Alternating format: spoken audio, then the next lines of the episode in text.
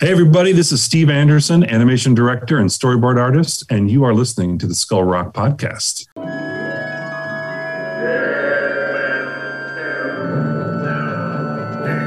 Skull Rock Podcast, talking all things Disney, with your hosts, Al Jahn Goh and Dave Bossert. Happy, happy, happy holidays, and welcome to the Skull Rock Podcast. If this is your first time checking out the show, welcome. Every week we talk pop culture and Disney and animation with myself, Al Jahn Goh, pop culturist and big Disney fan, alongside Dave Bossert. Dave. Hi, Al Jahn. How are you? And happy holidays to our entire audience. Um, this is a uh, pre-recorded show, uh, and I you think don't say. I, I mean, hey, listen, I, I'm just going to tell you, tell, tell it like it is, right? Yeah. I mean, it's it's the holidays, and uh, we're we're doing our own thing here. So uh, sit back and relax uh, and enjoy. Exactly. We've got Joe Hale. Um, one of our great interviews from early on in the podcast history. So you get to check that out, talking about Black Cauldron, a film that Dave was uh, very intimately involved in. So I can't wait to uh, revisit that interview.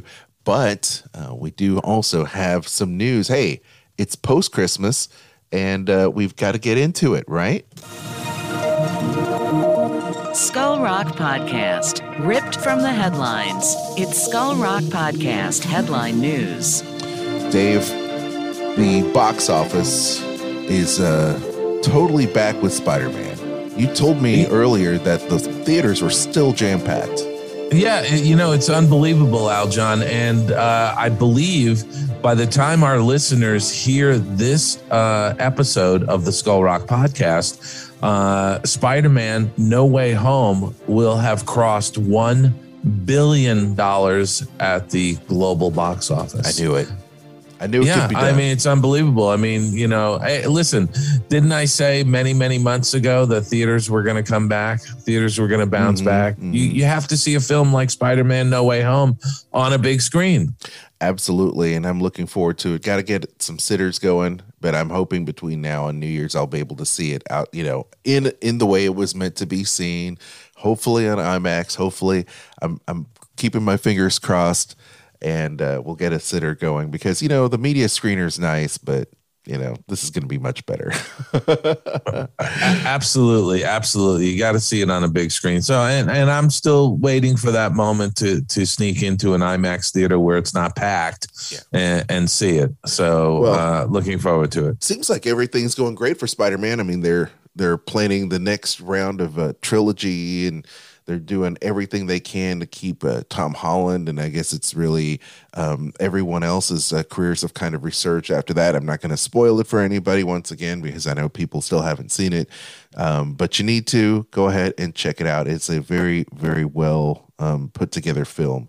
Um, and having said that, um, we also have this interesting thing about uh, a quick note about the uh, Disney-inspired um, art at the Met. Can you tell us a little bit more about that? You know, this is this is actually a, a great show. I've heard from some friends who've already gone to see it. It's at the um, uh, Museum uh, of, uh, well, hold on a second here, because it, it just opened at the Met in New York City. It's mm-hmm. called Inspiring Walt Disney, the, uh, the Animation of French Decorative Arts. Uh, it showcases how historical European design influenced both the animator and those that worked with him. The exhibition goes back to the post-World War One era, uh, and I have to say, you know, this is uh, th- this is a very interesting uh, exhibition. It weaves together uh, historic and classical art uh, with contemporary animation, and uh, really puts a spotlight on Beauty and the Beast. Uh, which I think uh, deservedly so, as well as Sleeping Beauty and uh, some of the other films in the Disney uh, animation canon. So uh, this is something that if you're in the New York area, uh, you should absolutely go try try and see if you want to brave the hot zone of Omicron, which is going on. Yeah. Well, absolutely. I mean, I think it's really cool that they have that miniature room um, that they have in that Rococo style that they that they have with all the gold leaf and the really nice decorative flourishes and things of that. And it's a miniature room. People can take a look at it and and see, hey, look, this is like, you know, whatever, one sixteenth scale or whatever it is yeah. of that room. And then, of course, the different tapestries and the um, Evan Durrell kind of inspired, uh, you know, paintings and things of that nature. So, yeah. And, and also, you know, uh, Brian McEntee, who is the art director on uh, Beauty and the Beast, uh, you know, talked a little bit about uh, in some of the interviews uh, about his uh, uh, referencing Uh, some of this European art uh, for the design, uh, especially, you know, the the ballroom sequence in Beauty and the Beast and uh, some of the objects, uh, the Hall of Mirrors and things like that, that uh, were were used as reference for design uh, in uh, in Beauty and the Beast. And I, I think, you know, look, th- this is great. Anytime you see Disney animation in a major museum, I, I think, you know, it elevates uh, the art form further uh, because it is fine art in my mind. You it know, is. Al Jahn, mm-hmm. uh, I've always viewed it that way. I mean, when you look at films like Snow White and the Seven Dwarves or Pinocchio, uh, you know, the this is this is high art as far as I'm concerned. And maybe centuries from now, uh, that's how it will really be treated. Uh, so, you know, periodically when you do see exhibitions that are put together like this, it really is um, uh, a pat on the back to all those artists that participated in these films over the decades. Right on. Yeah, I think it's an amazing look. And uh, one of these days, uh, well, maybe the exhibit will come back in, in certain places. Um, we'll have to see. You know, I, I, I actually, you know, these types of exhibits, I hope they tour, you know, uh, you know, a lot, a lot of times an exhibit like this will go to different regions and, and set up at different museums. And I hope it actually comes to Los Angeles, uh, especially, um, you know, uh, in a year or two when this pandemic has, uh, Uh, has burned itself out, hopefully. Yeah, sure thing. You know, another thing that maybe has burned out is the chances of Bob Iger returning C E O. No. Look at that for a transition, man. Happy I, I love that. I love that. Right. Um, you know, we reported on this rumor uh, last week. And by the way, last week's podcast was so much fun, by the way, with Kimberly Bouchard. You need to check that out in the archives, Positively Disney Cookbook. But, uh, you, you know, we talked a little bit about that rumor, and it looks like, you know, Bob is continuing to make headlines talking about streaming services, and Disney Plus needs more content for more people. And it looks like they're doing that solely. I mentioned uh, last week that they're bringing in some A B C that live with uh, the facts of life and different strokes. And they're bringing in some stuff that normally would be on the Hulu platform. Um, yeah. You know, uh, what do what do you think about all that stuff there? That, uh, well, you know, I mean, it, it, like I said, I think last week, it's an arms race with all of these streaming services, and it's all about getting the best content you possibly can onto your service. And, you know, at this point in time, uh, you know, the the services that are going to be able to, the streamers that are going to be able to uh, spend a tremendous amount of money are the ones that are going to wind up coming out on top. And I think that we're going to go into a period of consolidation with these smaller uh, cable channels and smaller uh, streaming services that are trying to get traction are going to have to combine and merge uh, with others in order to um, uh, get the scale that they need uh, to attract a uh, subscriber base that's going to be able to support it, you know? Yeah, they really got a jump start with um, during the beginning of the pandemic because people were looking for content, and they had the killer, what you know, what we used to call the killer app with the Mandalorian, and now with all the Marvel stuff and the Mandalorian um, coming back, um, it looks like they're primed and ready. You know, let's get some more of that A B C content up there for people to enjoy. You might as well just leverage everything you yeah. got and, and put it on there. And, and you know, I was going to say Bob Iger uh, did uh, a wonderful uh, interview uh, with uh, C N B C's uh, David Faber, uh, and uh, it was almost it was kind of like an exit interview almost with, with Bob Iger, you know, because because uh, you know this this coming Friday, the thirty-first of December, is is essentially Bob's last day at the company, and you know, all good things do come to an end, and as much as you know, he, I think he was probably next to Walt Disney, probably the greatest uh, C E O to lead the company. Uh, yeah. I, I really believe that, you know, I yep. mean, and he's an incredibly nice guy. And, you know, during his his tenure uh, at the company, I mean, he did an, um, an amazing amount of stuff. Yep. Uh, and and so the interview, you can probably find it on C N B C in their archive, uh, is absolutely worth uh, watching. They did the interview uh Uh, at Disneyland. And, um, you know, I, th- I think he was reflective and, uh, uh, and also was, was, you know, giving his wisdom, uh, as far as, you know, the state of the whole, uh, streaming, uh, uh, the streaming landscape goes. Yeah. I think the Iger era, as it were, is definitely one for the books, and he's probably in the top ten C E Os of all time. I think, uh, you know, there's a lot has, that has been written about his leadership style, and not only that, but his, in, including his book, uh, which is a great read, by the way. Um, mm-hmm. So absolutely, you know, Bob is uh, leaving, leaving his uh, chairman uh, seat, and uh, the company is, is better, I think, as a result. Um, You know, but once again, hopefully they can also uh, integrate some of the values and things that uh, Walt uh, had uh, moving forward, and, and continue on to that. Um, but we'll see. Only time will tell, right? That's right. Only That's right. Yeah, and, you know, I mean, obviously he's leaving huge huge shoes to fill. Uh, I, you know, I, you, you almost feel bad for Bob Chapek and, and future C E Os, because uh, they've got, they've got a high, high bar to reach.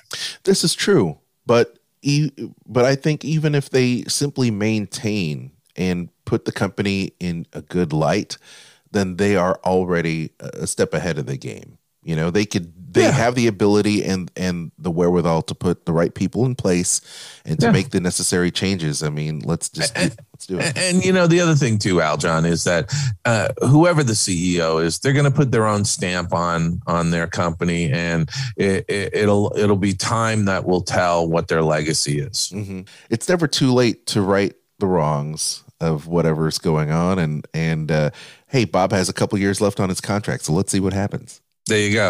Bob Chapek, that is. Bob, exactly. Bob, Bob Paycheck. Um, I, I said paycheck. Hey, uh, Dark, Dark Horse Comics.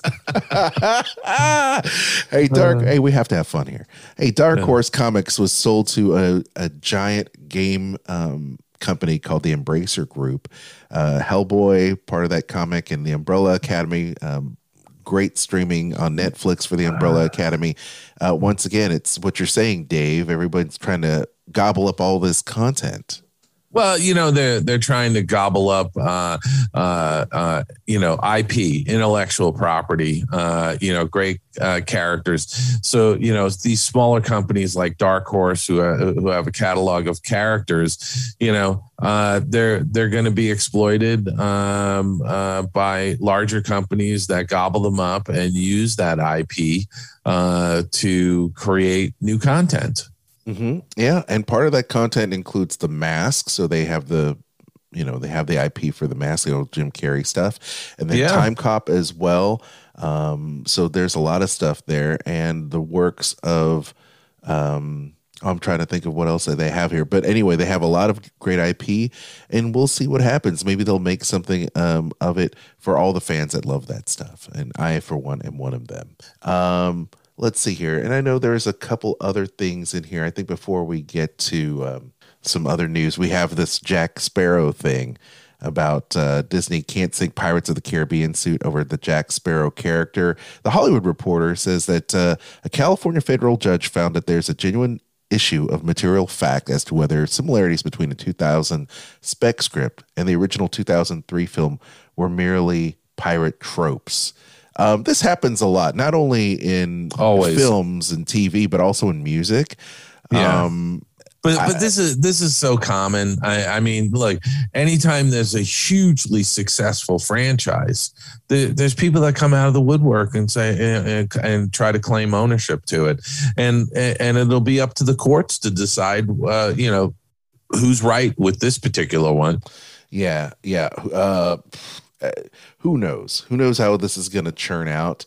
But uh, we'll figure we'll figure yeah. it out. I mean, there's so many pirate tropes, if you will, that are in these pirate films, but I think it can go way back, uh, all the way back to uh, the beginning of pirates being captured on film. I mean, you've got the carefree scallywag, you know, um, you know, on the bottle kind of pirate. You know, this is this is yeah. how it is, and and that's kind of the caricature of, of what what the pirate is, and in fact, yeah. so much so that they put it into but, the ride, y'all. The, the, these are common things, and, and Disney gets hit with these all the time.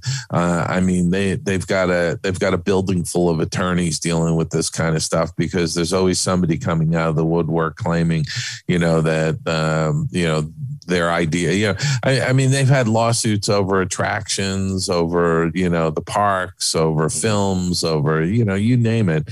Uh, there's always somebody coming out and claiming that uh, that was their idea. Uh, you know, exactly. Well, last but not least, uh, we do have one of our uh, regrets here, which is Sally Ann Howes, the truly scrumptious in Chitty Chitty Bang Bang, dies at the age of ninety-one. Um, Broadway actress from Patriot Wagon and My Fair Lady, Brigadoon, What uh, What Makes Sammy Run, uh, a lot of these classic films, and Chitty Chitty Bang Bang was a a favorite in my house growing up.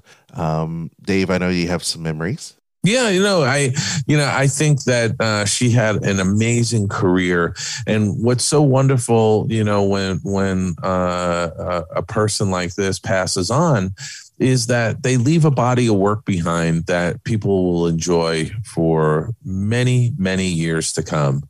Uh, and uh, she was really terrific as truly scrumptious in Chitty Chitty Bang Bang. And I, I find that to be uh, just one of those wonderful films from the sixties.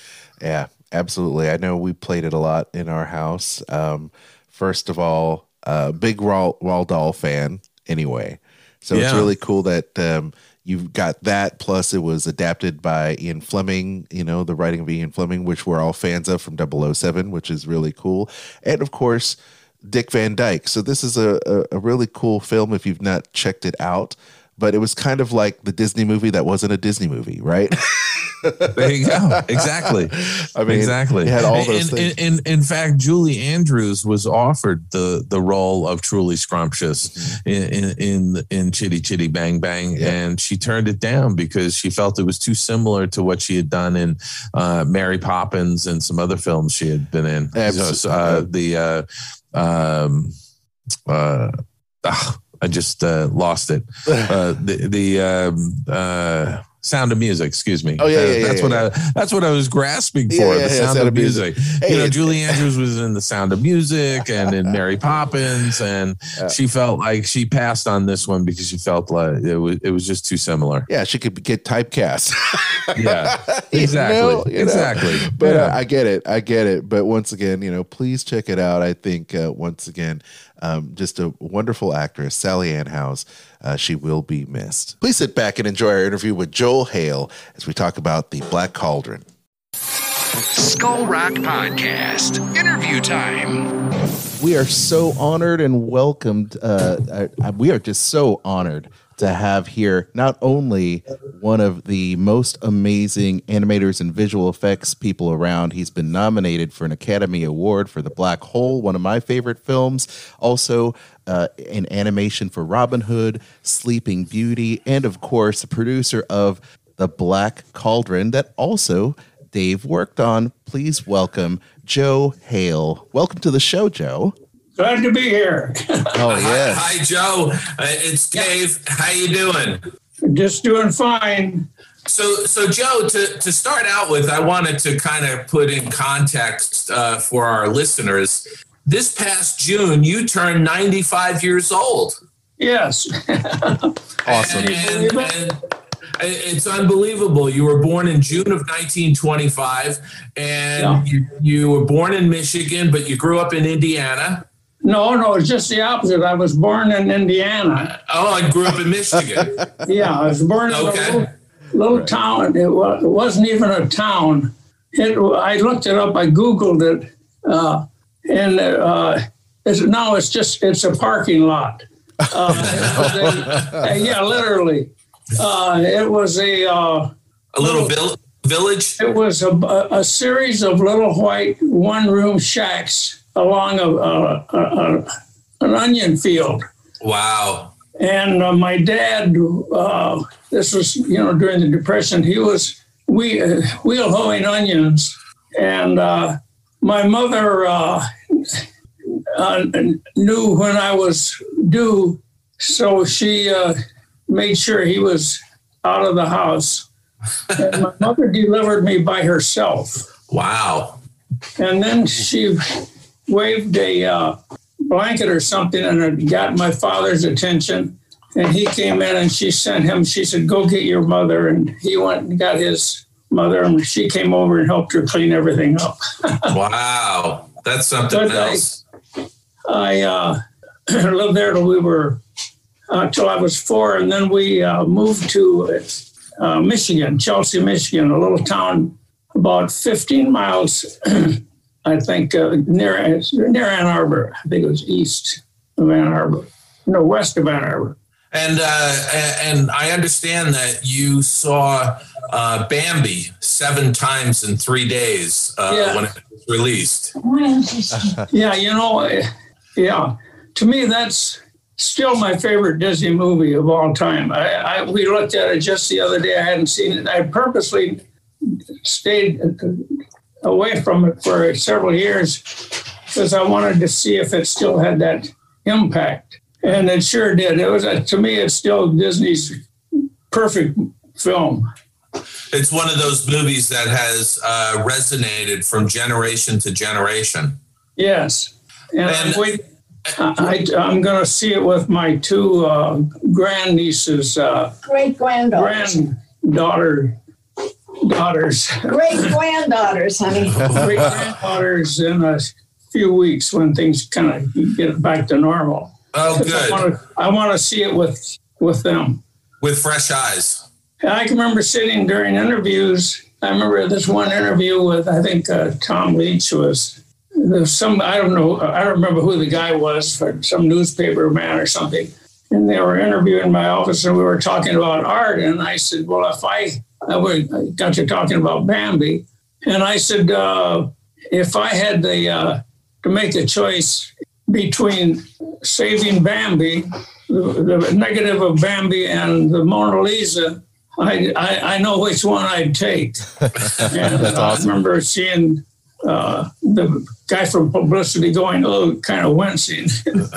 But uh, I, I, I believe that, and I would. Well, the Disney animated films are works of art. Uh, yeah, really. And, and uh, every bit as relevant as, as a painting.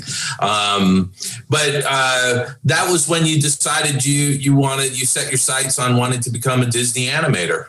Well, you know, I, I never... I, I never thought that that could possibly ever happen. You know what I mean? I didn't think I had anywhere near the, and I didn't, near the talent to, to do do a Bambi. Or I didn't really even understand animation, and I didn't I know the names of any of the animators. I didn't. And so when I started working at Disney, uh, Ollie Johnson and all these names of people who had worked on Bambi uh, were they were like gods to me. You know? Yeah. But before we get to you working at Disney, you uh, you dropped out of high school in nineteen forty-three, and you signed up with the Marine Corps because of yeah. World War Two. Awesome. Yes, uh, they were, uh, and they had announced that uh, everybody, when you turned eighteen, you had to uh, sign up and uh, register, uh, register for the draft. But you know, and you didn't, and you could tell them you wanted a, the Navy or Marine Corps or Air Force or what Air Corps, and uh, but you didn't know if you were going to get it or not. So I wanted to make sure I didn't. I didn't for some reason or other, I didn't want to go in the Army. So I uh, talked to two of my friends. We talked about it, and the, on a Sunday, and the next day we drove down to Detroit in his dad's car. And uh, we the first uh, place we came to was Marine Corps. And we looked in, and here's these Marines in their dress blues, and you know. So we said, let's you know, let's try this. I said that. Hey, let's let's try this. And uh, we went in, and uh, they had to sign, you know, fill out some stuff, sign some papers, and uh, they had to strip down, and they gave you a towel to wrap around you.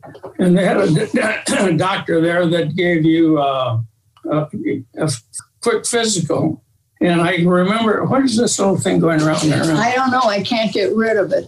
That's all right. We're catching, we're getting we you all you. on this. Oh, oh, okay. okay. You're not yeah. seeing anything? Yeah. Okay. So, uh, yeah, I was, uh, I weighed one hundred nineteen pounds, and I was five foot eight. So I was really skinny.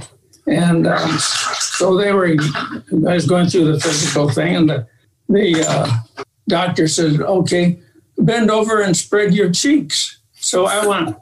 But for the audience, uh, Joe pulled the uh, uh, corners of his mouth, and he bent over uh, with his mouth open. Anyway, so I passed the physical, and I took it to the uh, this sergeant, tough-looking old guy, and uh, he looks at that, and he looks at me, and I'm standing there with a towel wrapped around me, and he says, well, you're not exactly what we're looking for, but the, the doctor couldn't find anything wrong with you, so I guess you're in. And uh, so w- that's how I got in the Marine Corps. And, and did your buddies get in as well? Yes. My one got in, Dan Ewald. He was accepted. He was eighteen. And uh, another friend of mine, Kenny Slocum, uh, didn't pass. He had a slight heart murmur, so he was so mad. He, the next day he went down and uh, joined the Navy, and they took him the next day. He was gone within a few days, and we ha- hang around, didn't get called up for a couple of months. Wow. And and so you you went into the Marines, and you saw action on Iwo Jima uh, in the yeah. Pacific. And for, for the audience, Iwo Jima is a volcanic island north of Guam. It's about halfway between Guam and Tokyo. It's just this little spit of, of, of volcanic rock out in the middle of the Pacific, right? Yeah, it's. I think it's. It was. Uh, I think it was five miles long. It was like eight square miles. I, yeah, I, eight I square miles. Was, yeah. And uh, at one end was the volcano, and yeah. uh, where the famous flag raising yeah. Yeah, that's, took place. Yeah, a very famous photo. Uh, I know yes. uh, you've you've uh, signed many a photo of that iconic image. I think some of our listeners may not uh, may not know Iwo Jima, but they do know that that iconic picture. Yes, the famous flag, the most famous picture of World War Two. Yes, sir. Yeah. And it was funny, we were had been dug in on the beach because we couldn't go inland because of the heavy fire that, for the first three days. And uh, we moved up to the next to the first airport, and uh, I was digging in. We had to fill sandbags and dig these one oh five uh, artillery howitzers, these big one-ton guns, and and I was digging away, and this friend of mine says, hey, Hale, he said, look up on the mountain. There's some guys up there raising a flag, oh. looks like. And I said, oh, great. That sounds, I'm, I thought, gee, that's good because we won't have, we've taken it. And then I, I never looked up. I just kept digging. And so I missed the famous flag raising, which uh, took place. Joe, Joe, what uh, what group were you attending? What division were you in? Uh, I was in the fifth Marine Division. You're the fifth Marine Division of the Amphibious Corps. Yeah. Yeah. Okay.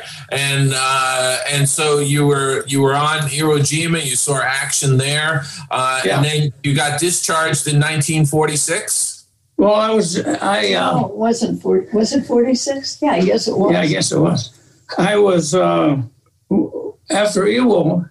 We lost so many men and we and so much equipment. We were supposed to go to Guam and and uh, train there, but we they sent us all the way back to the Big Island of Hawaii, and we uh, retrained and re-equipped, and we were already, we were down at Hilo, and we were loading our ships, and we were on our way to invade Japan, which would have been a, a real disaster.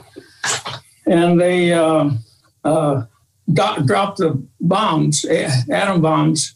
So instead of going in as invasion troops, we went to uh, Japan and to uh, Nagasaki. And I was in Nagasaki for, I think, uh, about four months. Wow. We went right where they, we saw where the uh, bomb had gone off, and, and the whole city was just, the city wow. was just flattened. And there was a lot of Catholics, Japanese Catholics. And there was a huge Catholic church, a beautiful, it had been a beautiful place, and it had just blown to pieces. You could still see it, it was a church. Uh, but a few miles from that was uh, a district where there were, where they had the geisha houses. And when the bomb went off, it destroyed the church, but there was a little, some hills between the the blast and the, and the, when the, or the bomb went off, and so the, the bomb went over and destroyed everything except the geisha houses. So all the prostitutes were saved, uns- were saved, and all the priests were destroyed. Wow. And we're saying, you know, God does work in mysterious ways. Yeah, wow. He certainly does. Holy mackerel. What? And and so after you get out of the Marines, you, you got your high school diploma, uh, mm-hmm. from, from what I, I understand. Yeah, I took the... Yeah, Dan and Ken and I were all, they had gotten out just a little before I got out. And there was a teacher, Mabel Fox. She was one of our teachers. And she said, uh, I saw her on the street after I'd been home a few weeks. And she said, Joe, next Tuesday, I want you and Dan and Ken Slocum to be in my, meet me in my room at, at, at the high school building. At five o'clock, I want you to make sure you're there. You're going to take your G E D test. You got to have a high school diploma. So we went and sat down, and she passed out these tests. And uh, she said, now, I got something to do for about an hour. So between the three of you guys, you ought to be able to figure this out. So we did, and we all passed with flying colors. So that's how I got my diploma. And then you went on to art school in Michigan, right? Yes. We went to uh, uh, Saginaw. Saginaw, Michigan, but the t- and for six months, for one semester, actually. But he was more of a landscape painter, and I wasn't really interested in that as much as, uh, well, I, I was just didn't really know what I was interested in, but I knew I didn't want to do that.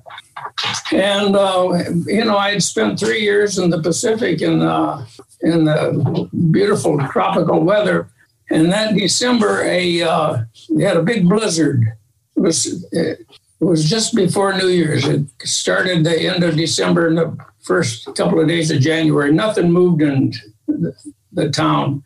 And I thought, my God, I can't take this cold. So I packed up and got out on the highway, and I started hitchhiking towards Chicago. And uh, a truck driver pulled over, and he, those days you could hitchhike. It was safe. And uh, he said, where are you going, son? I said, I'm going to uh, California. I'm going to work for Disney. And I, where that came out, I, where it came from, I don't know. It just popped out of my mouth. So I hitchhiked to California, and I went, so I, I uh, I went to Chouinard's and uh, Art Center, and they were both booked up. And uh, so I heard about Lucas Academy of Fine Arts. So I went there and uh, showed Theodore Lucas some of my stuff, uh, you know, things I had done. And he said, yeah, yeah, you, uh, you can, we'll take you. So I went there for two and a half years.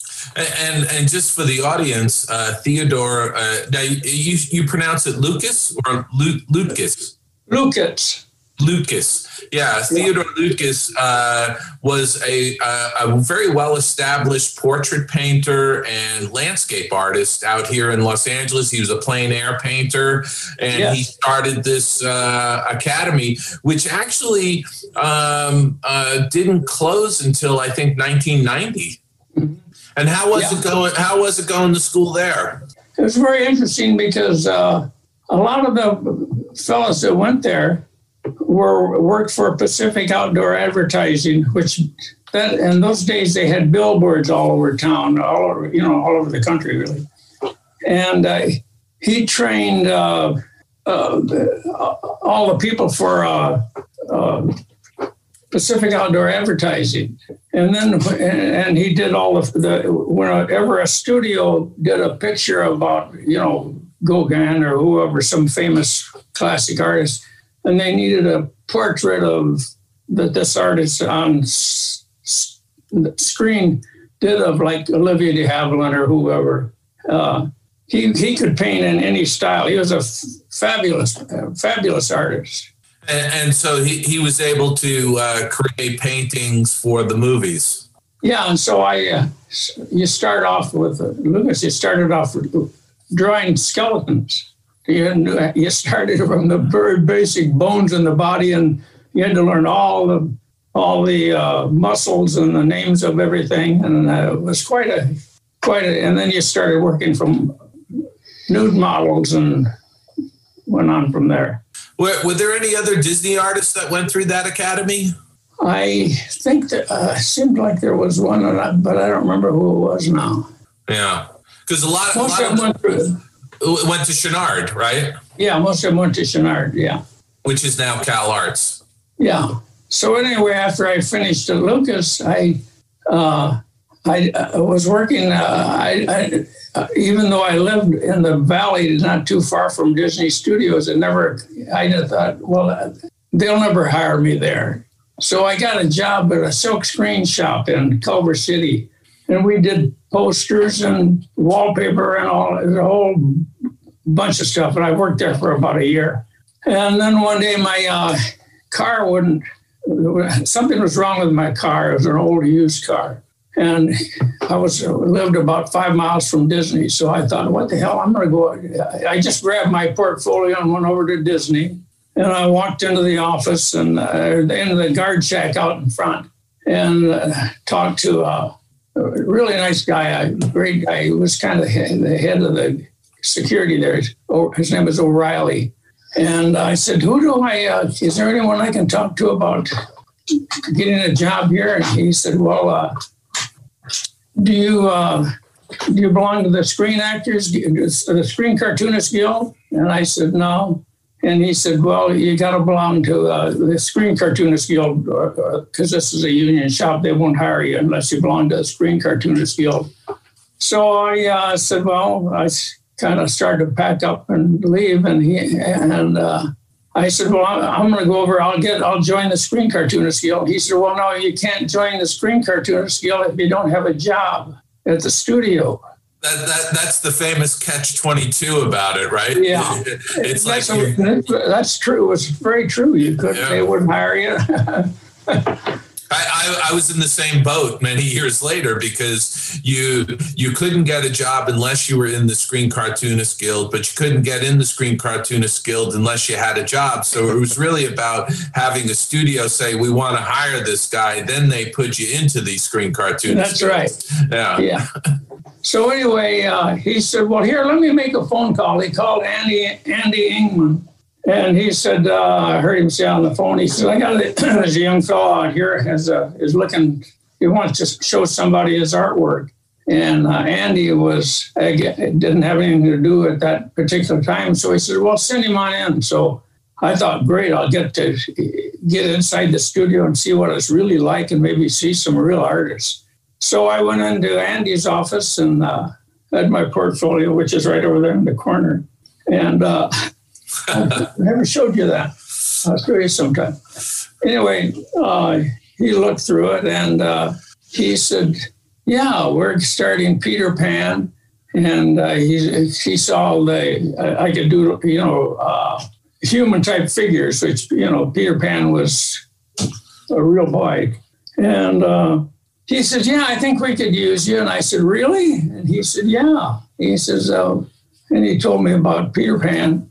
And so I thought, oh, my God. And he, they gave me a, sent me down at a desk, and Johnny, uh, forget his name, came in and, and showed me how to do in-betweens, flipping the paper and drawing the. Was it John Lounsbury or? No. Uh, no.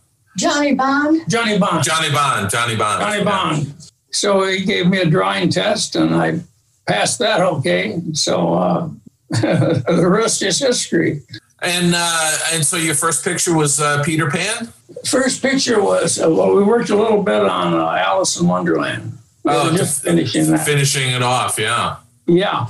And then we, you know, in those days you would do, uh, between features, they always had a, a bunch of uh, shorts, you know, Mickey cartoons and the six-minute short subjects with Donald Duck, sure. Goofy, or those things. So you did, we did, a, I don't know, ten or twelve of those between each feature at that time.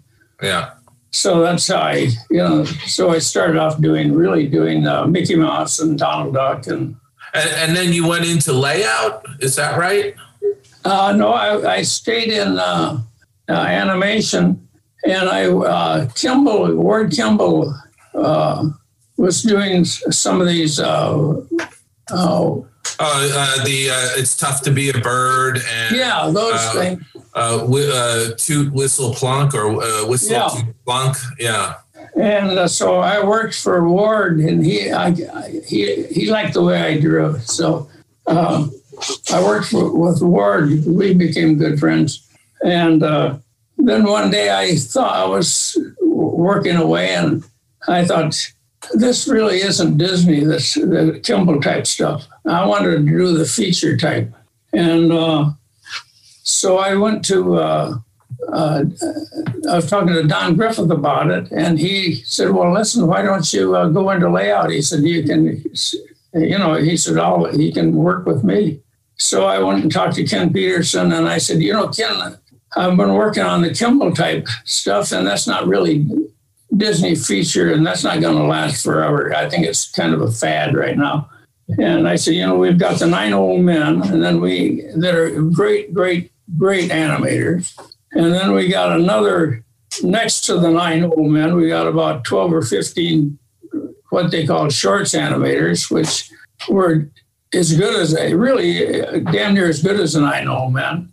And then we had the uh, top uh, really professional uh, assistant animators that worked for the nine the nine old men and the other nine old men. So it looked, I thought, geez, I'll be a, uh, doing cleanup here for the rest of my life. So I said, I'd like to try layout. And I talk, told them about talking to Don. And so they said, yeah.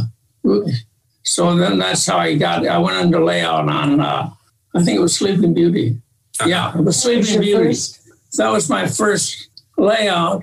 And, uh, and and that was a very stylized picture too, because yes. you, you were mentioning with Ward Kimball during that time period in the fifties, you had the uh, U P A style cartoons, which were very, yeah. gra- very, very, very graphic cartoons. Like Mister Magoo and things like that. And it was, uh, uh, Ward gravitated to those new styles. Yeah. Uh, yeah. But, but it was it was a departure from uh, the sort of classic Disney animation. Yes, yeah. And uh, so you, you did lay out on Sleeping Beauty. Yeah, I uh, used, to, used to walk around a lot. And I always wanted to see what was going on in different departments. So I was walking on the third floor one day on my lunch hour, and I uh, looked in the room, and there's a fellow in there that was doing these really interesting paintings on, I think, Lady and the Tramp, some backgrounds. And uh, I walked in, we got talking, and it turned out it was it was new. It was Ivan Earl. And I was looking at some of the things he was doing, and I said, you know, you're going to make a lot of people envious when they see your work. And uh, anyway, we became real good friends. And uh, so... Uh, When he was doing, uh, when they put him on, on Sleeping Beauty, he was doing the uh, forest where the uh, the prince princess meets the prince for the first time, where she's dancing with the little animals and singing and all that. Uh-huh. And it was being laid out by uh, Colin Campbell, and uh, but it wasn't in the Ivan Earl style. Well, Ivan's style was easy to me. It was e- easy to do. And so I was doing some also, and he so he said, I want, he went to whoever and said, I want Hale to do sequence eight for me. I want him to do everything. And so he called me in and told me what he wanted me to do. And I said, great.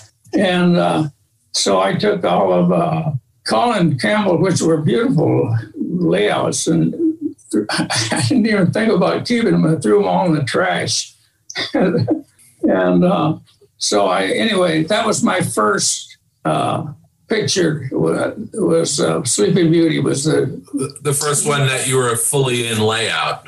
Yeah, well, I did all the layouts in that particular sequence, and yeah, I worked yeah. with Don. I worked in the room with Don Griffith, uh-huh. and uh, we became real good friends. And, and you and, and did you go right on to one oh one Dalmatians from there? Yeah, yeah. And uh, uh, when did you start working on The Wonderful World of Disney material? Or was that sort of happening in between while you guys were working on the features? Well, I was working with, Wil- after Sleeping Beauty, I went to work with uh, Wilford Jackson mm-hmm. and Dick Humer. And we were doing a T V show. We did a couple of T V shows. And then Wilford Jackson had a heart attack and he retired. And so they uh, I started working for Ham Lusk. I worked for Ham on uh, uh, a lot of uh, Wonderful World of World, yeah, Wonderful World of Color for about ten years. I worked on T V Little show. Ranger and yeah, Little Ranger, did, Guide to Nature. Joe, did you have much in the way of interaction at all with Walt Disney? Did you meet him, uh, talk with him? Well, I was I was in a lot of story meetings. Well, it was a story meeting with with Wilford Jackson and uh, and uh, Dick Humer. Uh, was, uh, putting together some shorts and making a, t- a Wonderful World of Color T V show out of it.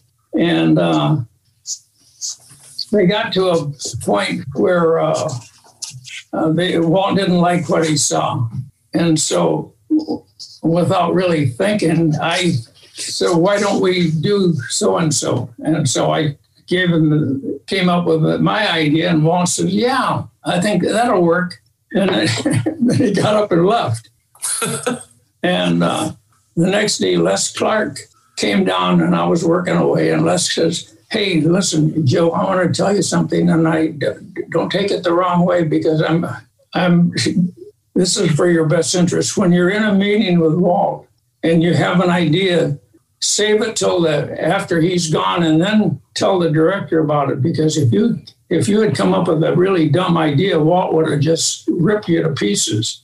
And he said, so, and he said, I'm telling you this for your own good. And I knew he was. Yeah, so yeah.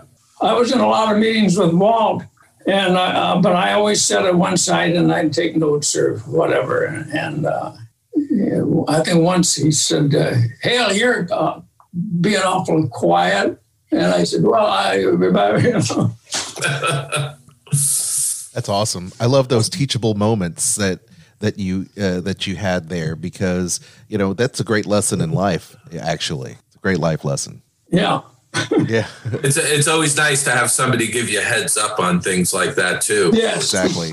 Well, yeah. And I knew that, I, I knew that Les Clark was telling me this for my own good. It wasn't, there was nothing devious about it. He was just saying, hey, Hale, that's if you awesome. Want to stay here, you better learn to keep your mouth shut.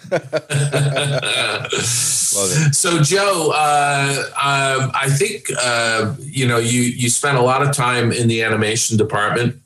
Did you ever get involved with any of the Disneyland projects in the sixties? Did you ever? I know some of the artists would get pulled onto things yes. for a few weeks. Yeah. Yeah. You know, the reason Sleeping Beauty took so long to make was that Walt was really getting into Disneyland, the design. It was getting ready to open. And so people were doing all sorts of odd jobs.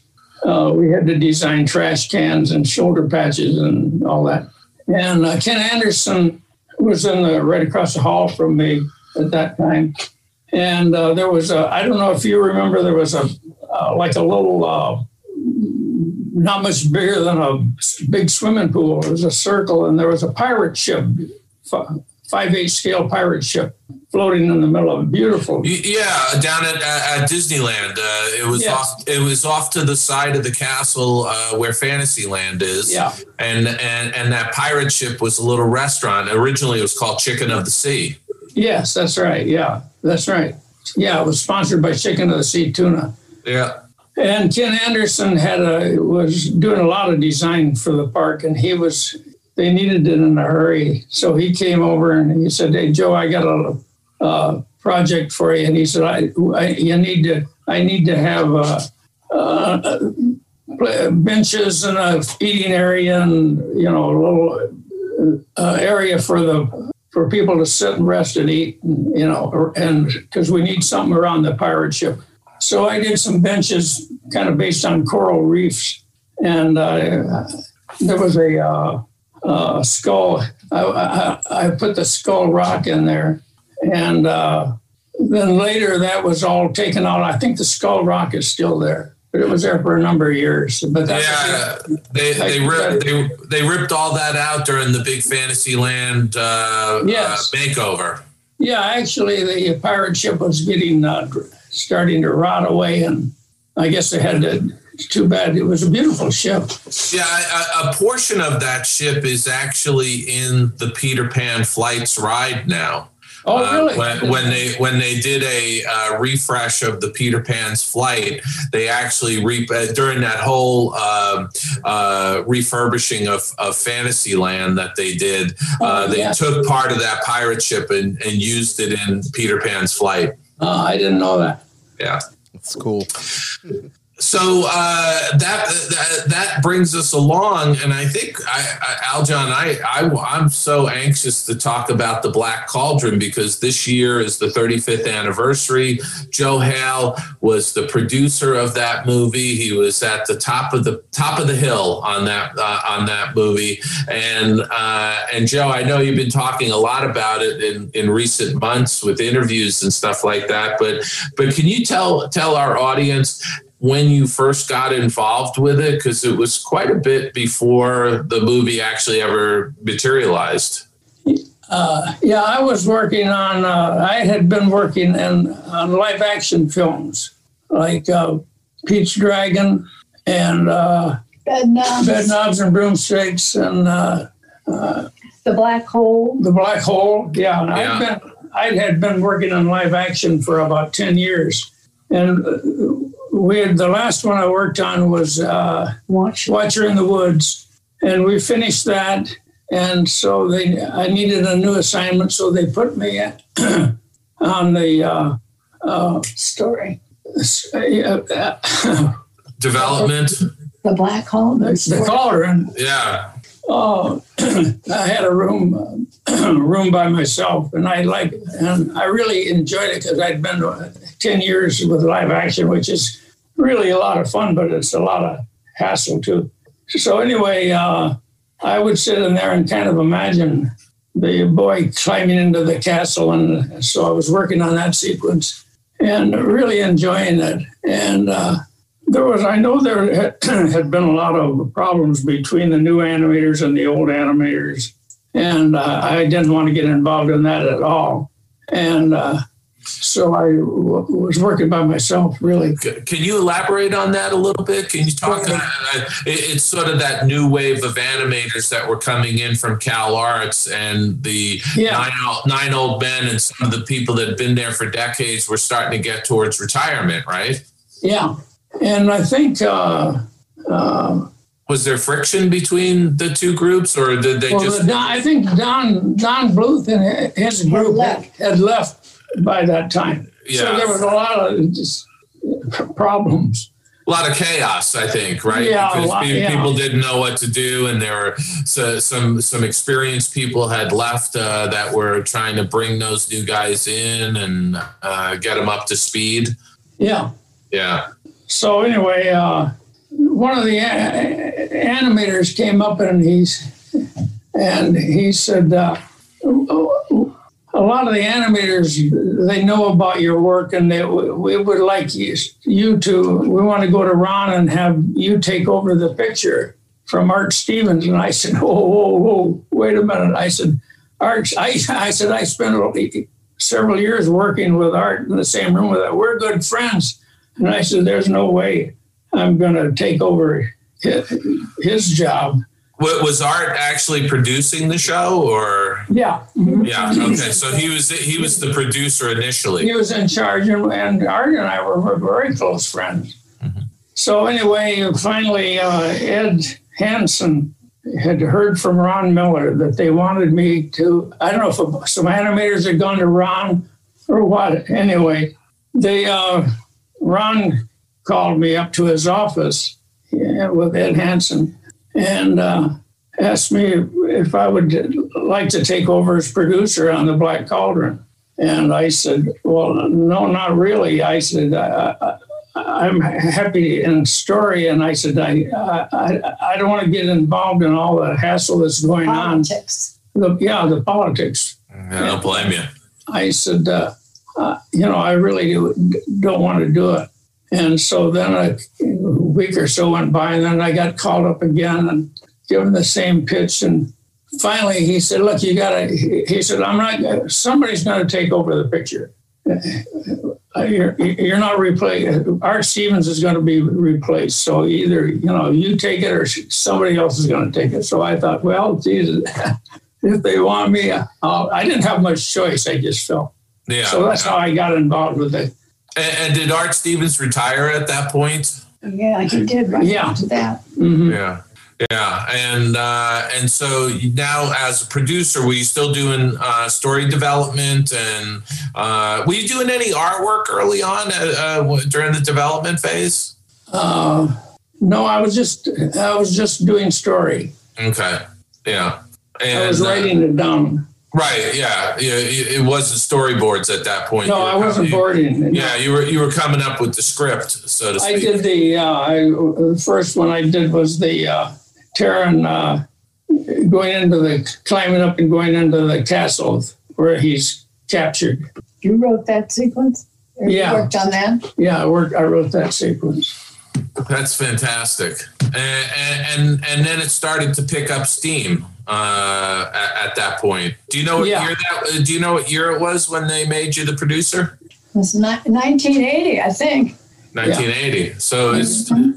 still a couple more years of development uh, before uh, things really got. They were st- the most of the the department was still finishing off Fox and the Hound. Is that right? Yeah. Yeah. And um, so uh, talk a little bit about uh, once the uh, production team started coming on to the project, because you, you were instrumental in bringing Andreas Deja in. Yes. Uh, yeah. Uh, we were, I had, uh, we didn't really settle on any of the characters yet. Design. Uh, design. And so uh, Ed Hansen came up with a portfolio and showed me, uh, he said, this is a, Andreas Deja, a young German boy, and I and I looked at his work, and it was like he had that Disney D N A. He, his style was the Disney style. It was really weird. So I said, "Gee, hire this kid," you know. And he said, "Well, he's in Germany," and I said, "Well, you know, bring him over." So anyway, that's how uh, Andreas got involved. Was, and, and, and Phil Niblink was already there because he came in yes. uh, from, from Cal Arts. Yeah, uh, and, and, yeah. And, and Glenn Keane didn't really work on the picture much, did he? I don't know. Uh, I think Glenn may have skipped over Black Cauldron. Yeah, I'm not sure. Yeah, yeah, because he was instrumental yeah. certainly in Fox and the Hound. Yes. Yeah, but Phil Niblink and Andreas were, were the two supervising animators. Yeah. Yeah. And um, uh, so, you know, talk, talk some more about uh, what it was like uh, uh, getting that picture together, because there was a lot of uh, issues.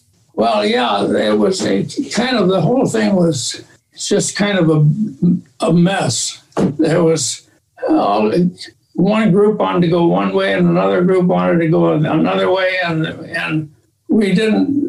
We had bits and pieces, and, uh, and uh, my job was, I can remember, is uh, the frustration of it is just trying to get some sort of, we, I knew we had to get the picture out that it was costing a lot of money.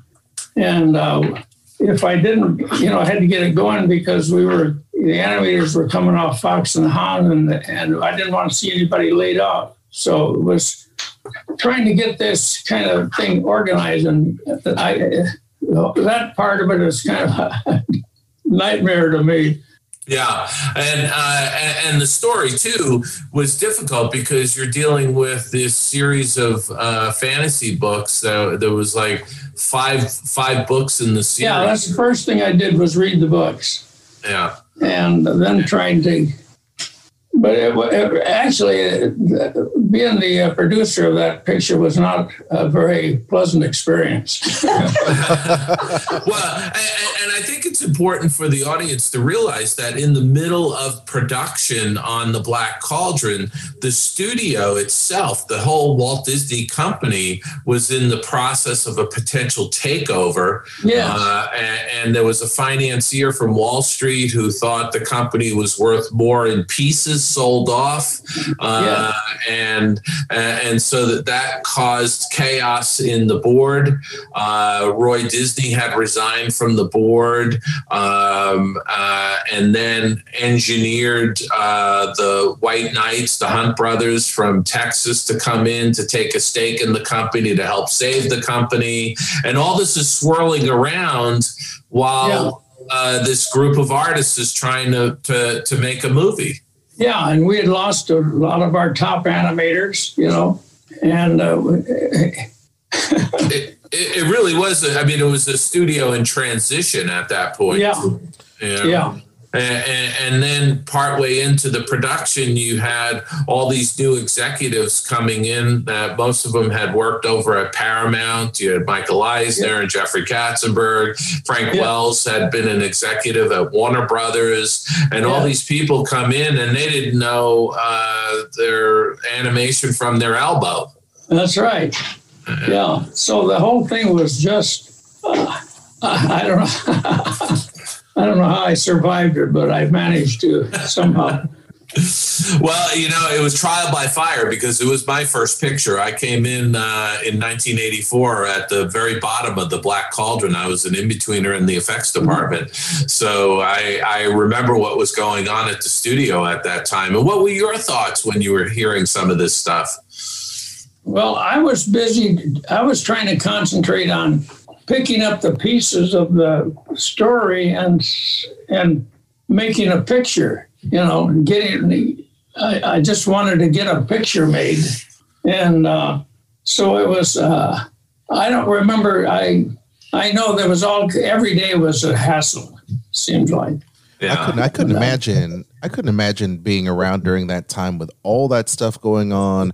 And uh, and you, Mister Hale, dealing with the politics uh, involved with, you know, the new management coming in, one direction going one way, you going the other way, and you being producer having to reel in all of these these cats in order to get this film made. I, yeah. I couldn't imagine the, I mean, just the amount of work you had to, to, to pour into it just to get through the finish line.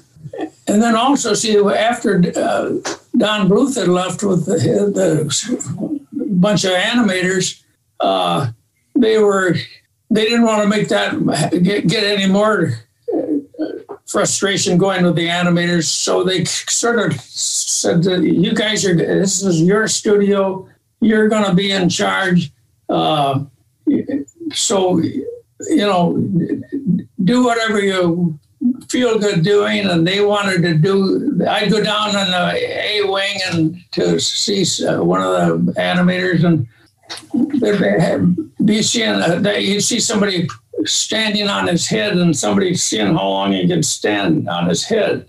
And I, so they were just, the, the production was going nowhere.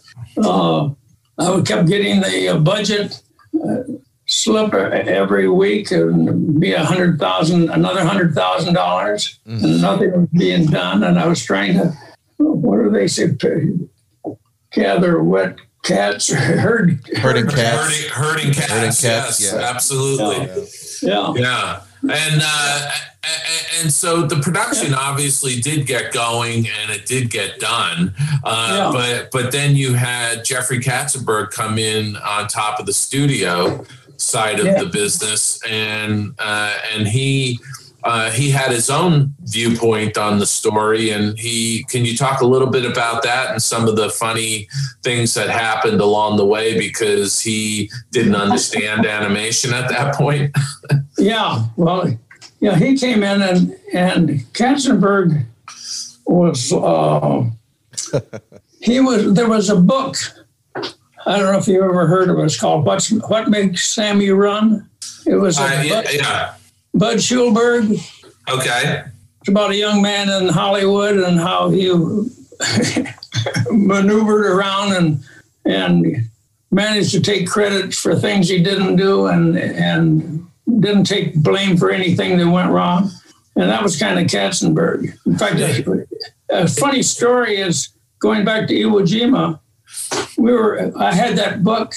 Uh, that's where I read it. It was it was on that ship and going to Iwo, and I read uh, What Makes Sammy Run, and then I gave the book to somebody else, and uh, he loaned it to a guy named Sam Baranja from Vermont, and we were on the beach, and the bullets are flying all over the place and zipping by, and and uh, Sam crawls up to the guy that loaned him the book and says, "Hey, here, I want to return your book." And everybody thought that was a hilarious in the middle of this. he, he wanted to return well, it. twentieth battle of this of World yeah. War Two. He wanted to return it just in case, huh? He said, yeah. You and I, yeah. No, no time like the present. I want to give you your book back. That is anyway. interesting. You know, that's interesting. Yeah. Um, so anyway, Katzenberg, yeah, he didn't really understand animation, and but he wanted... Roy came back at the same time, and Roy wanted a job there. He wanted, he, see, he, he sort of engineered getting Katzenberg and Eisner back, and he wanted a job there. And he talked to me about it, and he said, "You know, Joe," he said, "I, I want to get involved in this the studio again." And he said, "I'd like to get a job here." He says, "You know, I've been, I, I come in every day, but I don't, I don't get a paycheck, and I don't have a." job and he said, assignment. And he said, you know, Katzenberg is, doesn't want competition or something. Anyway, he they didn't care much for each other, I don't think. So uh, he said, uh, you know, uh, I'd like to work with you and uh, help me get, you know, back in, in the studio. So that was, I thought I was great. Yeah. So yeah. I, I was going to say, he be, he eventually became, he was vice chairman of the company, but he was chairman of the animation department. He really yeah. saved, saved the animation department. Exactly.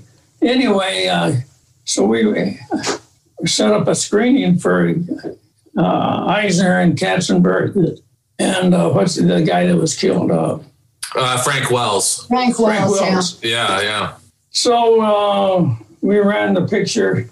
We the got work, work reels, right? The work, yeah. And uh, it was at night. It was at seven o'clock, I think, we started running. And then about a third of the way through, Frank Wells wasn't there. So anyway, they started anyway. So he comes in with a big, huge bag of popcorn. And they're talking. The movie's going, and they're talking and eating popcorn, and I thought, oh, God, I wanted to stop and start over. Then, no, no, no, let's just keep it running. And uh, anyway, uh, Katzenberg said uh, the next day, he said, uh, cut ten minutes out of the picture. And I said, well, what, ten minutes? You know, you want to look at it again and show me what don't you like about it? He said, just cut ten minutes out of it. So I got with Roy, and Roy would... we tried to figure out where we could cut. So we, we'd meet every morning and run it on the moviola, and we'd, and Roy liked to have a few drinks at night and being with our heads together on the moviola. Uh, and after he had had a night of drinking, that was a job in itself. But anyway, uh, So we cut, I think it was two, two and a half minutes, and we thought, well, that's not, that's it's not hurting it too much. So we called, set up a meeting with Jeff, and he comes into the sweat box, and he said, uh, we're getting ready to run it. And he said, uh, did you, is this, now, did you cut ten minutes out of it? And I said, uh, Roy, I think, said, No, we just got two and a half, about two and a half. He said, I said ten, and he left. And here's what he was doing, according to Roy. He said, he's wants to let me know he's my boss. And I said, well, yeah. And he said, well, you know, he has a contract, and I don't even have a paycheck. So we got our heads together, and we cut a few more minutes out of it. And then Jeff Kastenberg brought in a bunch of young guys. I don't know where they came from. And he cut twelve and a half minutes, I believe. And it was never the same picture again. It was, yeah. It's too bad. But you know what? It's still, it's still, uh, I think, uh, held up very well. Uh, uh, Roger Ebert gave it a good review when it first. Oh yeah, it got some. It, actually, it got some. Yeah. Yeah, and uh, uh, and I I rewatched it last week uh, uh, because I hadn't seen it in a while, and uh, I thought it played very well. You know, uh, all yeah. things considered, with, with everything that went on to get that movie made, I thought it played very well. Yeah, and there was a you know, it cost. I think it was. Uh, well, they said twenty-five million dollars. Yeah, that's what that's what they told everybody, but it was probably a lot more than that. Well, they, yeah. Then I heard later they said it cost seventy million dollars. Yeah. But then I had a good friend in uh, Keith Cheney in the project. He ran the projection department. He told me later. He said we were told to unload all of our charges onto the Black Cauldron because they're going to write it off as a loss. So all the departments, and studio overhead, all the studio overhead that had budgets that they were trying to make look better, charged it all to the Black Cauldron because they were going to write it off anyway. So yeah, that's be, people be, that say it cost seventy million dollars, well, that was... You know, creative bookkeeping, really. Yes, yeah, that wasn't that wasn't the real cost of the movie, no. and, and and certainly uh, with the new management that came in, Jeffrey and uh, and Michael and those guys, uh, they they I think they looked at the Black Cauldron as this isn't our movie, our movie. We don't care about it, uh, and they didn't want to put any more into it than than was already spent. Yeah, I remember talking to Card Walker about that, and uh, I said, you know, it, it was a better movie before they got their hands on it. And he said, I, I, he said, well, you know, do you ever think about the fact that they might not have wanted it to be successful in the first place? Because of Ron, they didn't want Ron Miller to have, after they had booted him out, they didn't want him to have a successful last release. Yeah. Absolutely, and I and I think that the, the real victim during that period was this movie because yeah. it, it got no marketing support or anything when it was released. And I, I think the funny story too was that Jeffrey asked you for the outtakes uh, on yeah. the movie, right? Yeah, yeah. Can you talk about that a little bit? Well, that, that's it. You want to look at there. We don't have outtakes. Well, yeah, I mean, if for the audience, uh, um, uh, when you have a live action movie, you're usually shooting with multiple cameras. You have different oh, yeah. angles on a scene, so you have a lot of footage to pull from yeah. to do editing work. With yeah. animation, you don't have that. You're no. you're animating scenes that have been laid out uh, in a sequence. And and there's no extra, so to speak. There's yeah, no, there's not another angle or whatnot. And Jeffrey was asking for the outtakes uh, yes. uh, so that he could go into editing and see if he could recut the picture. Yeah. That is amazing to me. That is absolutely an amazing comment to me. But yeah. here's here's one thing I I, I want to know, sir, and maybe Dave, you can chime in. But I've always wanted to find out that you talked, Joe, about the editing. The taking out of the ten minutes.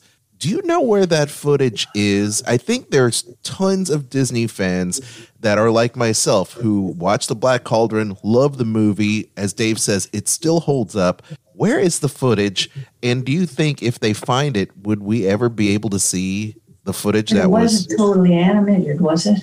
Well, uh, uh, yeah, some of that footage, went, well, I think was uh, still in... Uh, Yeah, some were in, it was in story sketch, some was rough animation, some was cleaned up animation, some was dailies, color dailies. Yeah, some was already in color, yeah.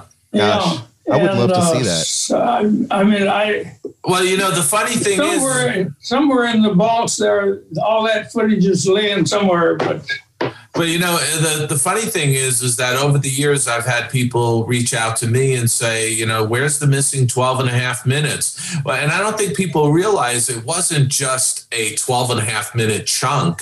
Uh, it was bits and pieces from throughout the whole film to kind of yeah. tighten it up and get it down to a certain running time.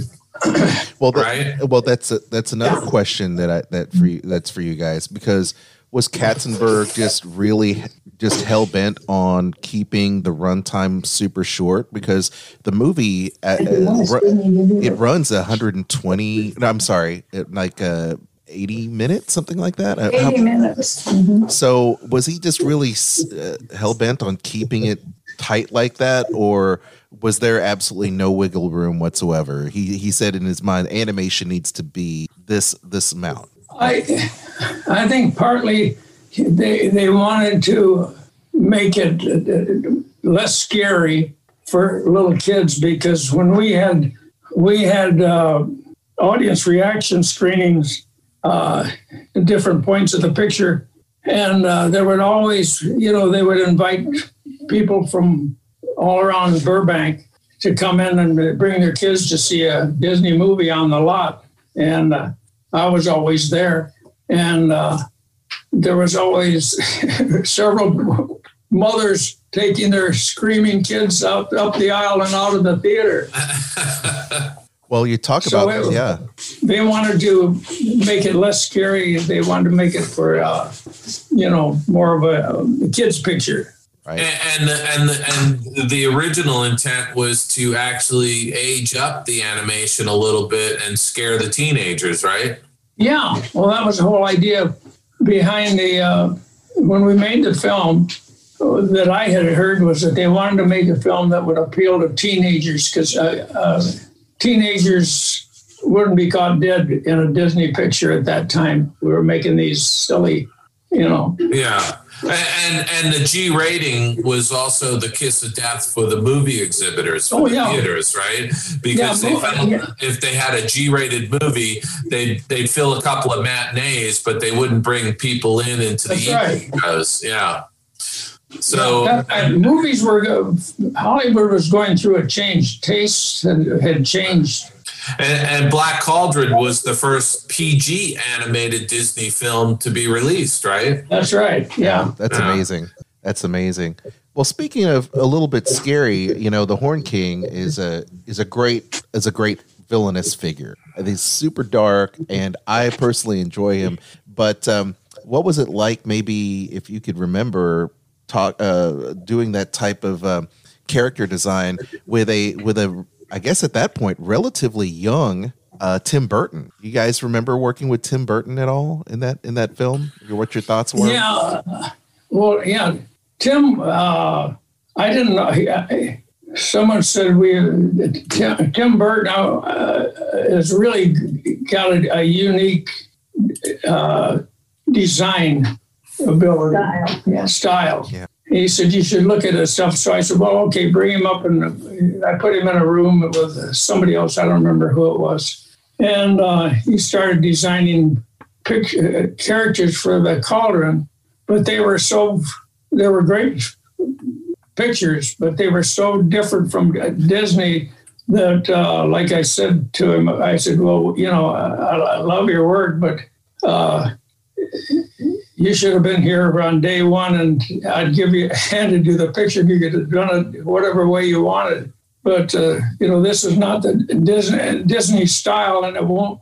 Those characters won't work in the story we've that we're working on. So you know, oh, yeah. wasn't did he, I didn't appreciate he, his work. He did have influence on the Horn King design, though. Yes. Yeah. Yeah. Oh yeah, yeah. He had a, yeah he had an influence. Yes, he yeah. did. That's very cool. And uh, Joe, I'm just curious, uh, what what do you uh, remember? I mean, do you have a fond memory from the the Black Cauldron production at all? A, a particular no. incident? You don't have any fond memories, huh? No. Well, no, he, done, he he enjoyed his work. he enjoyed his work in story, and he was great at, he was a great story person, very, very, very creative. And he really wanted to stay in story and contribute to the story. And I think maybe uh, the storyline would have been better if he had remained in story instead of having to go in management, which he yeah. did not want to do at all. And then when Katzenberg came in, then it was like two heads bashing yeah. against yeah. each other, and Joe would not sit back and take any crap off Jeffrey. Sure. Therefore, Jeffrey hated Joe, and the feeling was probably mutual. But, you know, Jeffrey right. wanted everybody to recognize him as the head. And uh, he knew everything and do it my way or get out of the way. And Joe, Joe, Joe and he just locked horns, and that was it. Well, we were in a meeting one day, and he was talking about how he cut three and a half minutes out of uh, uh, what was it, the uh, Spielberg's first the space movies. Uh, a Close Encounters? Yeah. And uh, uh, what was the one with... Uh, Um, I don't know. I don't know what you're talking about. I can't think of it. I'll think of it anyway. Yeah, it sort of indicated that, uh, where's the one where Steven Spielberg went? Yeah. Was it E T? What, was that Al Jahn? Was it was that E T before he before he left uh, Paramount? E T? No, it was after. Uh, Not Schindler's List. No. No. No. no, no. Well, anyway. Yeah. Anyway, and I sort of called him on it, said, you mean you think those pictures, these were real successful? You know, like Star, yeah, with Star Wars and... Uh, no, that that was Lucas. Lucas, yeah, yeah, that's the one. I meant Lucas. Oh. You meant Lucas. Yeah, anyway. And go ahead, finish this. You called Katzenberg on this three and a half minute cut. What happened? Yeah, well, he got upset because... Uh, you challenged him. I challenged him, yeah. Yeah. yeah. I think he, it sounded, sounds to me like he just wanted to let everyone know that he was the boss. Yeah. No, and, and, and that was always, and that was always the case throughout Jeffrey's career, is that he was always constantly uh, in search of the accolades. Yeah, that's right. Yeah, that goes yeah. back to your story, Joe, about the, uh, you know, what makes, um, oh, that, that book you were talking about. What makes what, Sammy what, what, what, Yeah, what makes Sammy run? run. That's yeah. right. It goes back to that book yeah. once again. You know, I get it. Um, I don't know if you. I don't know, Dave. We're at that point where we have some questions from our audience. If hey, we, I was good. Before we do that, okay. we, we do have a couple questions uh, from our listeners that they've sent in. But Joe, I did want to touch on the music uh, oh, yes. because El- the great Elmer Bernstein did the score for The Black Cauldron. Uh, can you talk a little bit about that and where it was recorded and what it was like working with Elmer Bernstein? Oh yeah, he was a, you know very professional. He came in and we we had. Uh, The assistant directors had taken bits and pieces of different scores from different movies, different, uh, and we had a score behind it when you know as we were making it. Sure. And he didn't want to see it with that score, and I said, "Well, just you know, it'll kind of give you a feeling because some of the music you'll find is music you've written for other pictures." And he said, "Oh, okay, go ahead." And he, he ran it, and uh, but anyway. Yeah, he uh, liked it very much, and he brought this girl over from uh, England. If you remember in the score, there's this strange sound. Ooh. Yeah, yeah. That, for, for the bobble, right? Yeah. That, yeah. And she had uh, some kind of a... Oh, the, the theremin. Yes. Yeah. Yeah. A theremin, yes, yes, yes. She, she did the theremin sound. I love yes. that. Yeah. I love that. Yeah, he was... Uh, he, He did a, a really good job, and and one of the things that bothered me when Katzenberg was cutting the damn thing was he was cutting uh, uh, some of his music that I liked out of it also, and which didn't help. Was it decided early on, Joe, that this film wasn't going to be a musical? You know, the musical ad- adaptation because oh yeah, yeah, yeah. I just always assumed that you know we'd have a. How about the uh, how about the, the, the special effects? You know, I, I understand, Dave, because you were you were so involved in the effects, just like uh, you know Joe was for, for many years over there at Disney. The visual effects, was it the first time Disney utilized that uh, electronic um, animation, computerized animation, and and was it decided early on to use that experimental type of animation in this film? Uh, no, that in fact the uh, computer animation kind of came along after the picture was started, and the only uh, computer animation we really used was uh, for the boat when they were escaping from it. The the boat, and also uh, and the, pr- the, the, prince, the princess's bobble that followed yeah. her around. Uh, I remember we did that on a. It was done on an H P desktop, and uh, and then in the effects department we had to tape the printouts onto animation paper. That's amazing. Yeah. It was, yeah, it was rather yeah. antiquated, but it worked. Yeah. It worked. I, I have yeah. to say, Speak, yeah. Go ahead, Joe. Speaking of Elmer, let me show you something real quick here. Okay. Joe, Joe is now picking up his iPad and he's moving it he's to giving show us, us something on his wall, and we're getting over to it. Up oh, and oh. here we are. It is. Can you see it? No, you got to lower it, I think. Uh, we're seeing only part of a photograph. Uh, nope, but now I'm seeing two frames. Uh, the edges of two frames. Right. I think you got to raise it up. Oh, there.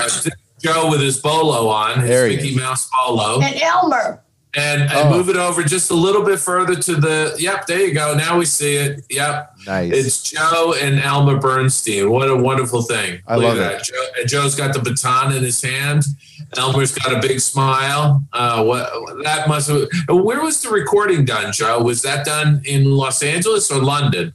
No, it was done at, uh, uh, I think the, it was Universal. At, at one of the Universal stages? Yeah.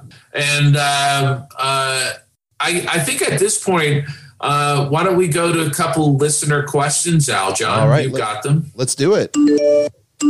Skull Rock Podcast answers your email. All right, Joe. So we've got this uh, question from Just Tellin' Guess. I think that's how I pronounce it. I'm sorry if I butcher your name. But he goes, who brought the um, Pride and Chronicles onto the radar at Disney Animation? And what aspect of the final film in The Black Cauldron are you most proud of? So so when when were the uh, when were the books acquired at the studio? Do you know? Uh, from what I understand is Don Duckwall's wife worked in the volunteer work in the library. And she discovered the books and brought them home. And Don uh, Duckwall, who was uh, in was manager, pro- yeah, well, he was a production manager, wasn't he? Yeah, and uh, yeah, and uh, he brought them in and showed them to uh, Wooly, and Wooly called Frank and Nolly up in the, in Milton. And they that's how it they got started at the studio. And they bought the rights. They the bought studio. the rights. Yeah. Uh-huh. Okay. And uh, uh, the second part of that question, Al Jahn, was... Uh, what part, Joe, are you most proud of from oh, uh, for The Black Cauldron? Well, I I don't know. I, I liked it all, actually. Uh, I think you're, uh, proud, you're you're proud of getting the movie done. Right? Oh, yeah. Yes. That's an accomplishment. Yes. yes. Uh, I, I mean, I, I, honestly, it took a Marine, a, a, a right. combat-hardened Marine to get this movie done because of all of the stuff swirling around that had nothing to do with the movie right. uh, yeah. that was going on at the time.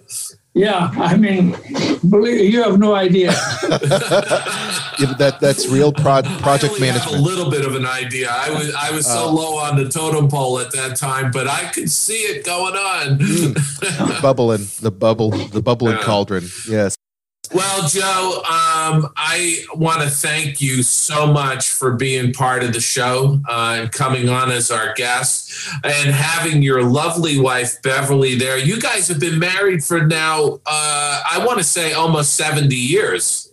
No. No? sixty?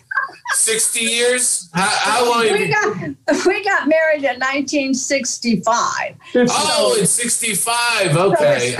So I thought years. I thought you guys were married uh, in in the early fifties. No. How old do I look? No, I was. No. Oh. Well, yeah, you look fantastic. But but the lovely Beverly, you you raised two sons. You had a forty. You had a more than forty year career at fifty-five. Disney. Oh, his forty year career. Yeah. Yeah, and, and and you've been married over fifty years. Wow. Yeah. I mean, holy mackerel. Yeah. You know, Joe, before I let you go, and Dave, I'm I'm sorry, I've got to ask yeah. this one more question because Spencer sure, is like sure. pinging me on Facebook. Uh, Spencer Wright would like to know, Joe, regarding an animated Disney film, can you please explain what the role of layout artist is and what your role was in The Black Cauldron, or, or how your role as layout, layout artist uh, was different than uh, Evan Earle's uh, role in, in animation? Evan Earle?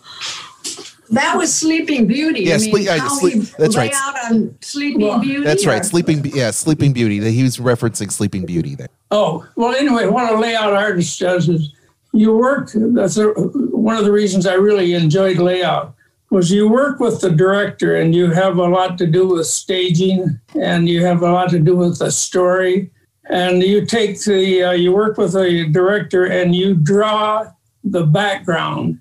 And you draw the characters in the background. And for instance, if you're doing a, a long uh, room and a character comes through a door and walks across the stage and picks something up and goes out another door, you draw the layout. It's all done in pencil.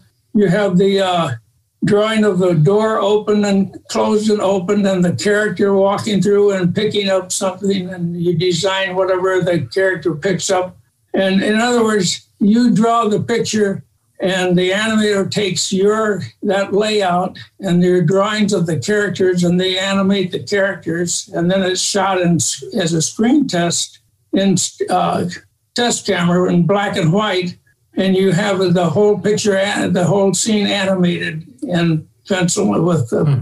And then you draw the back. Yeah, and, and in, in some sense, you're you're a cinematographer when you're in the yes, layout that's department. That's you're, it. It really equates. Yeah, you're art director, cinematographer. Tell them. Yeah, and, and you're you're helping with the staging by placing poses of the character along on the that's layout. That's right. Yeah, yeah it's yes. like lighting director and, and uh, blocking. And the thing the thing that's interesting is that when the picture is done, and they show the uh, scenes from the picture. Nobody knows what a layout man does. All the credit goes to the background artist. The layout man draws we the backgrounds, the, and then the like Ivan Earle painted backgrounds that Joe had drawn. Yeah, yeah, like yeah. in Sleeping Beauty, they they would trace that onto a illustration board, and then Ivan painted them. Gotcha. But uh, whenever you see a picture from Sleeping Beauty, it will always say.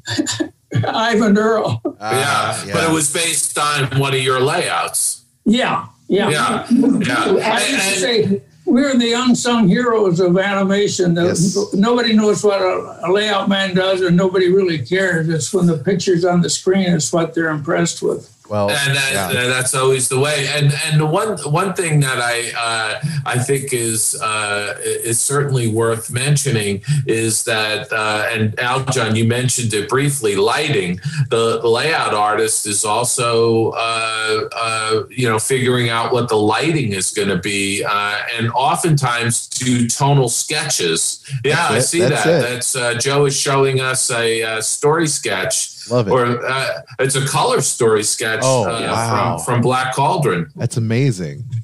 It's wonderful. Yes, yeah, sir. That's fantastic, Joe. Oh, absolutely fantastic. Wonderful. Anyway, Joe, thank you so much for being on. Beverly, thank you for being there as well. It was really wonderful to talk to you about your entire career at Disney, uh, your World War Two service to this country. You were part of the greatest generation uh, that uh, ever mobilized uh, to, to uh, win the World War. Yeah. Thank you. Thank you. All right, no Joe. Disputes. Hey, Joe, Beverly, it was great seeing you. I look forward to talking to you again in the future. Thank you so much for being on the Skull Rock Podcast. Thank you, guys. How do we uh, send me the information so I can access the podcast? We sure. will. We'll send you a link, and I Thank will you. do. I, I will do that tomorrow via email, Beverly. Hold on a minute. Okay. There's one more thing. One more thing. Always one more this thing. This is a caricature. All right. Oh, that's fantastic. That's a character. Now, who's... Dolly is, Dolly is now Jolie. Ah. So uh, Joe is showing us a caricature of him as a uh, fair folk. That, that's uh, awesome. One of the sequences that was heavily trimmed and almost cut out completely from the film. All righty, Joe. Thank you. Thank you, Beverly. Have a wonderful rest of your weekend, and we'll talk to you soon.